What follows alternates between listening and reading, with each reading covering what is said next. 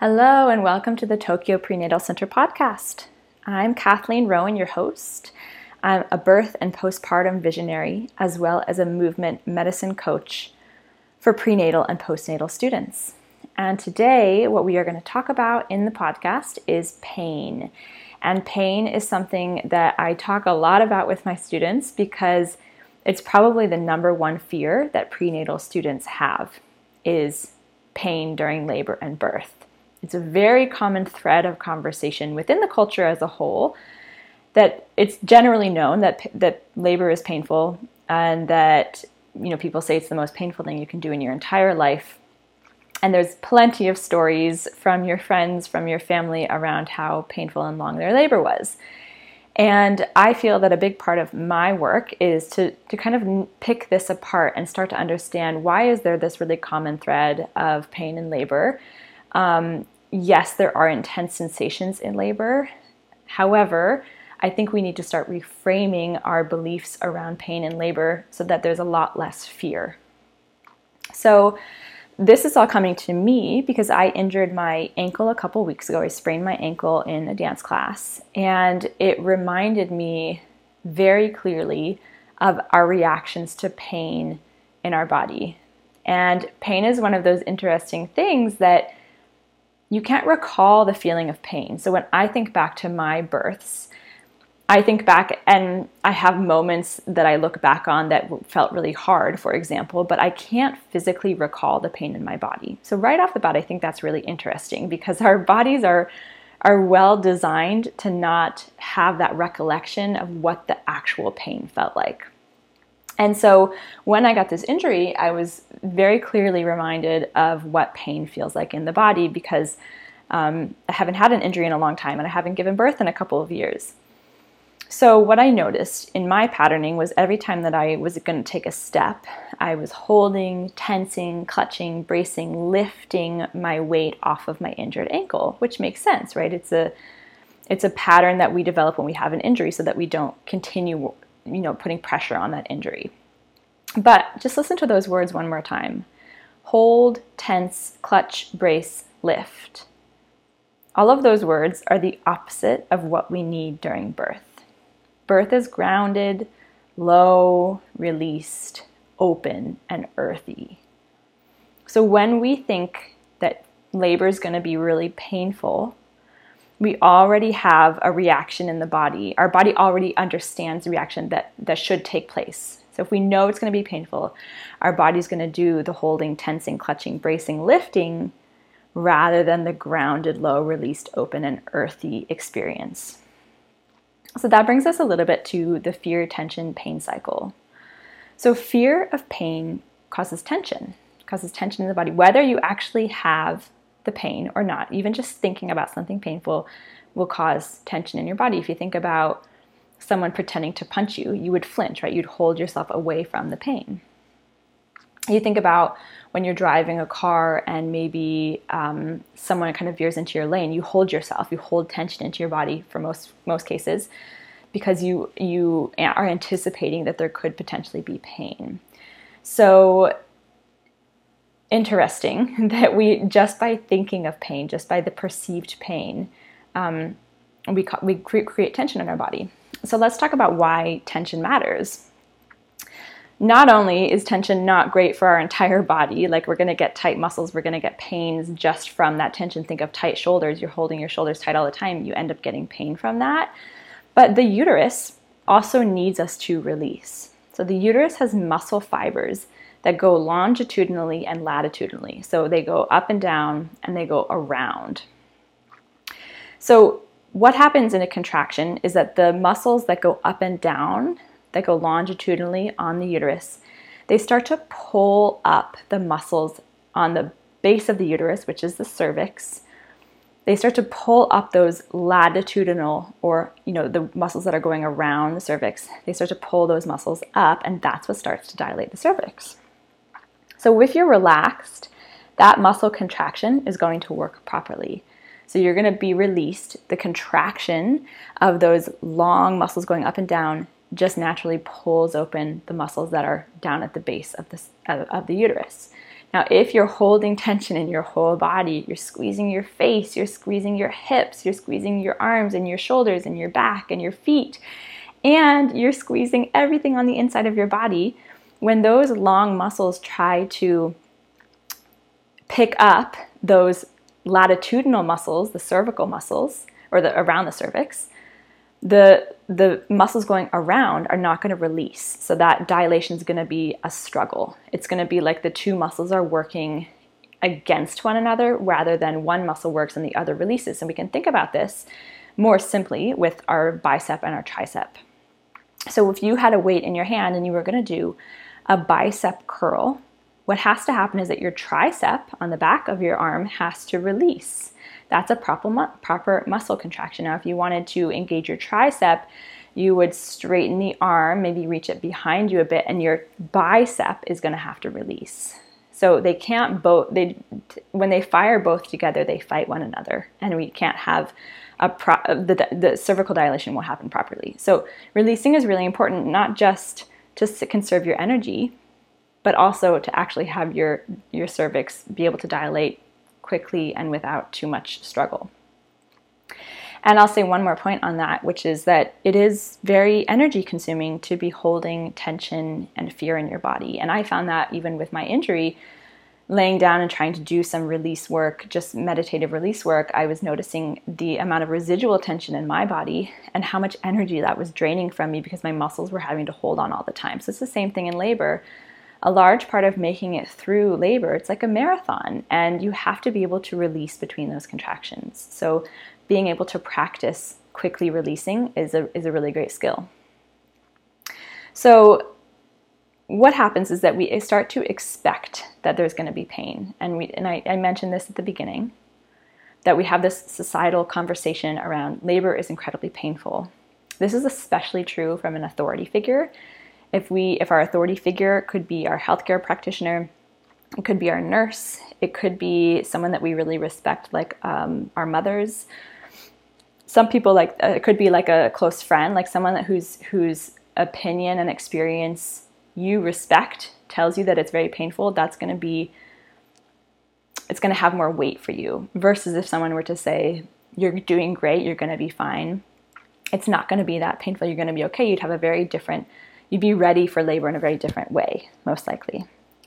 So, another thing that causes pain is attention, so focusing on the pain. And this is where some of our comfort techniques come in that we can start to have different areas that we focus on.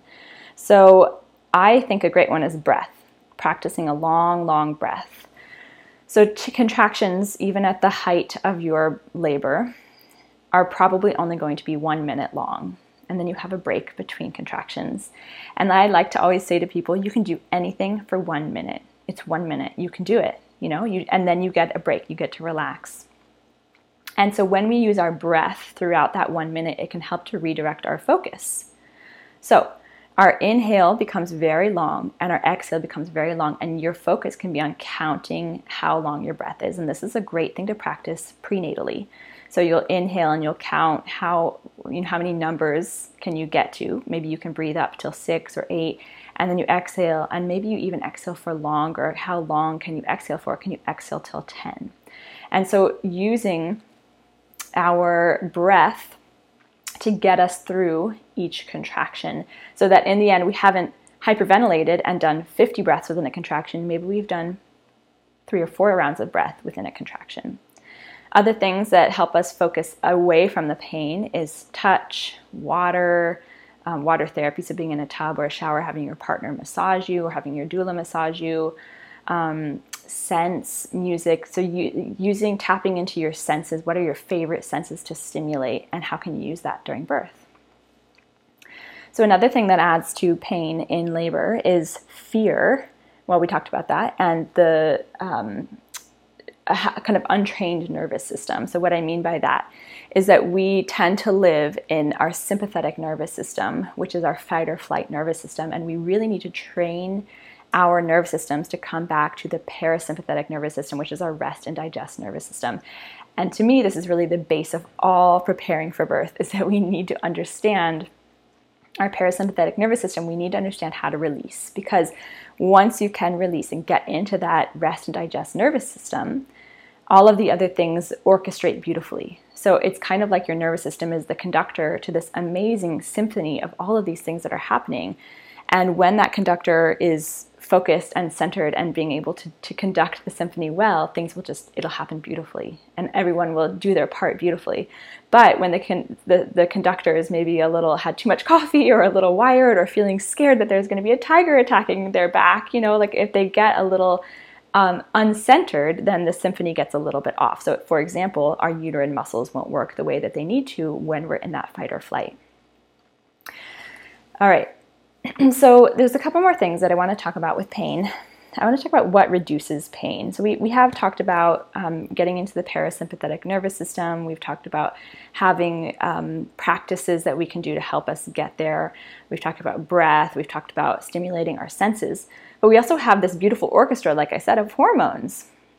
So we have oxytocin. Oxytocin creates really powerful contractions and it's increased by staying calm. So the more powerful the contraction is, you could think you could think of it like this the more powerful the contraction, the least amount of contractions you need. so, not necessarily that you want to have Pitocin or something to augment your labor, but just by the natural hormones that you have, if you can release, you're going to be way more effective with your contractions. And then we have endorphins. And endorphins can actually be 200 times stronger than morphine, and those are also increased by staying calm. And then, of course, we have progesterone and estrogen. Estrogen, progesterone drops and estrogen increases, and this stimulates the uterus, which stimulates relaxin. Relaxin is the hormone that's in your body in pregnancy that makes you a little bit more flexible, a little bit more lax in your ligaments, and relaxin will help open your cervix. So you have you know, without any kind of medication, your body has this amazing system, this amazing orchestra to give you pain relief. So, another thing we can do to reduce pain, we can understand good versus bad pain. This is something that I encourage people to practice in their movement practice prenatally. Because when we move into, for example, a yoga asana or a Pilates movement, or you're going on a hike and it's feeling really challenging, Feel what that feels like in your body. Notice that there probably is pain coming up, but you are able to differentiate it as good or bad pain. So, if let's say you're in a chair pose, so you're working your quads and they're starting to really, really burn, but your body understands that. Your body understands that's not dangerous pain. This pain is not an injury. Now, my injury, for example, when I sprained my ankle, immediately I knew this is bad pain. And that's why I was my body then reacted in a way that's like, oh, I should limp and I can't put weight on it. And I had all of these compensation patterns happening. So practice that in um, in your movement practice. And I will say that that some people have practiced this more than others, and so there are people who really shy away from pain even in their movement practice.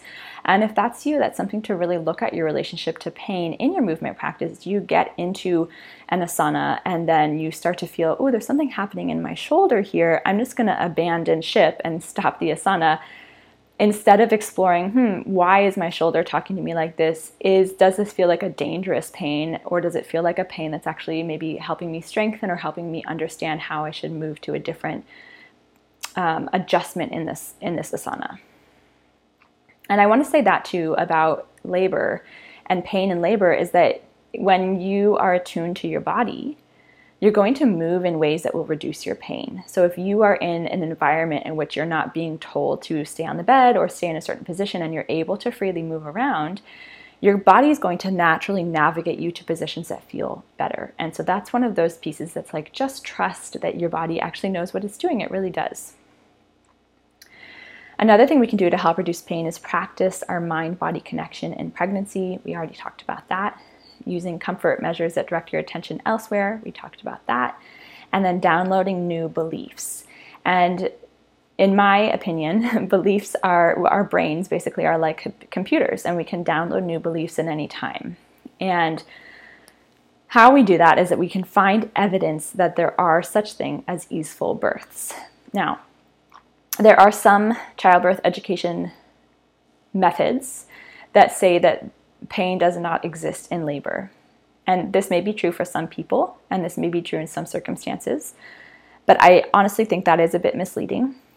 I don't like to say oh, it's a painful contraction when I'm teaching childbirth education because again, that re- that directs your attention to oh, this is going to be painful. So I will say things such as the sensations are very intense. They might not always be painful. Sometimes they might be painful. But again, when we're doing our, our movement practice, for example, and we're feeling something happening deep in our muscles and it feels like really hard work and we're feeling like, oh, I want to get out of this, we know that that's not dangerous pain right? We know, and some of us may not even call that pain. So it can be the same thing with a contraction. Um, but I do think it's a little misleading to say there'll be, if you do something correctly, if you do a certain technique correctly, there will be no pain. I don't think that's quite true for 99.9% of people. So let's talk a little bit about a little bit more about beliefs here. So our compu- our brains are like computers, and we can download new software at any time. So, what I encourage you to do is find evidence of easeful births. Talk to people who've had births that were, went really smoothly. Maybe they didn't go the way that they planned them, but they didn't feel that there was huge amounts of trauma in them. And they felt that things happened rather easily. And they felt that they were able to completely cope with all of the sensations that came up. And maybe I should share my birth stories on here now that I'm talking about this because I had two beautiful and relatively easeful births. And I say that to people, and I can see some people shut off when I say that because they're like, oh, birth can't be easeful. But truly, of course, it was hard work. Of course, it was intense, but it was relatively easeful. so I'm now I'm thinking maybe I should share my birth stories on here. So, when we create new beliefs, we want to find our subconscious sabotaging beliefs. So, for many of us, that's, ooh, labor is going to be really, really painful. I'm not going to be able to do it well one way you can find your sabotage, like what are your sabotages, how are you sabotaging your own labor, is visualizing and then realizing what comes up when you visualize. I also think I'm going to do another podcast on visualizing in birth because I think it's really helpful. So what I mean by that, just I'll just skim the surface of this, is that if you're visualizing a beautiful birth and then suddenly the doctor comes in and says, "Oh, it's time for cesarean," your brain is sabotaging your beautiful visualization. So you need to work a little bit into why is that sabotage coming up for me and how can I alleviate that sabotage? Um, I don't think that was a great example. Like I said, I think I'd like to do a whole podcast episode on uh, visualization.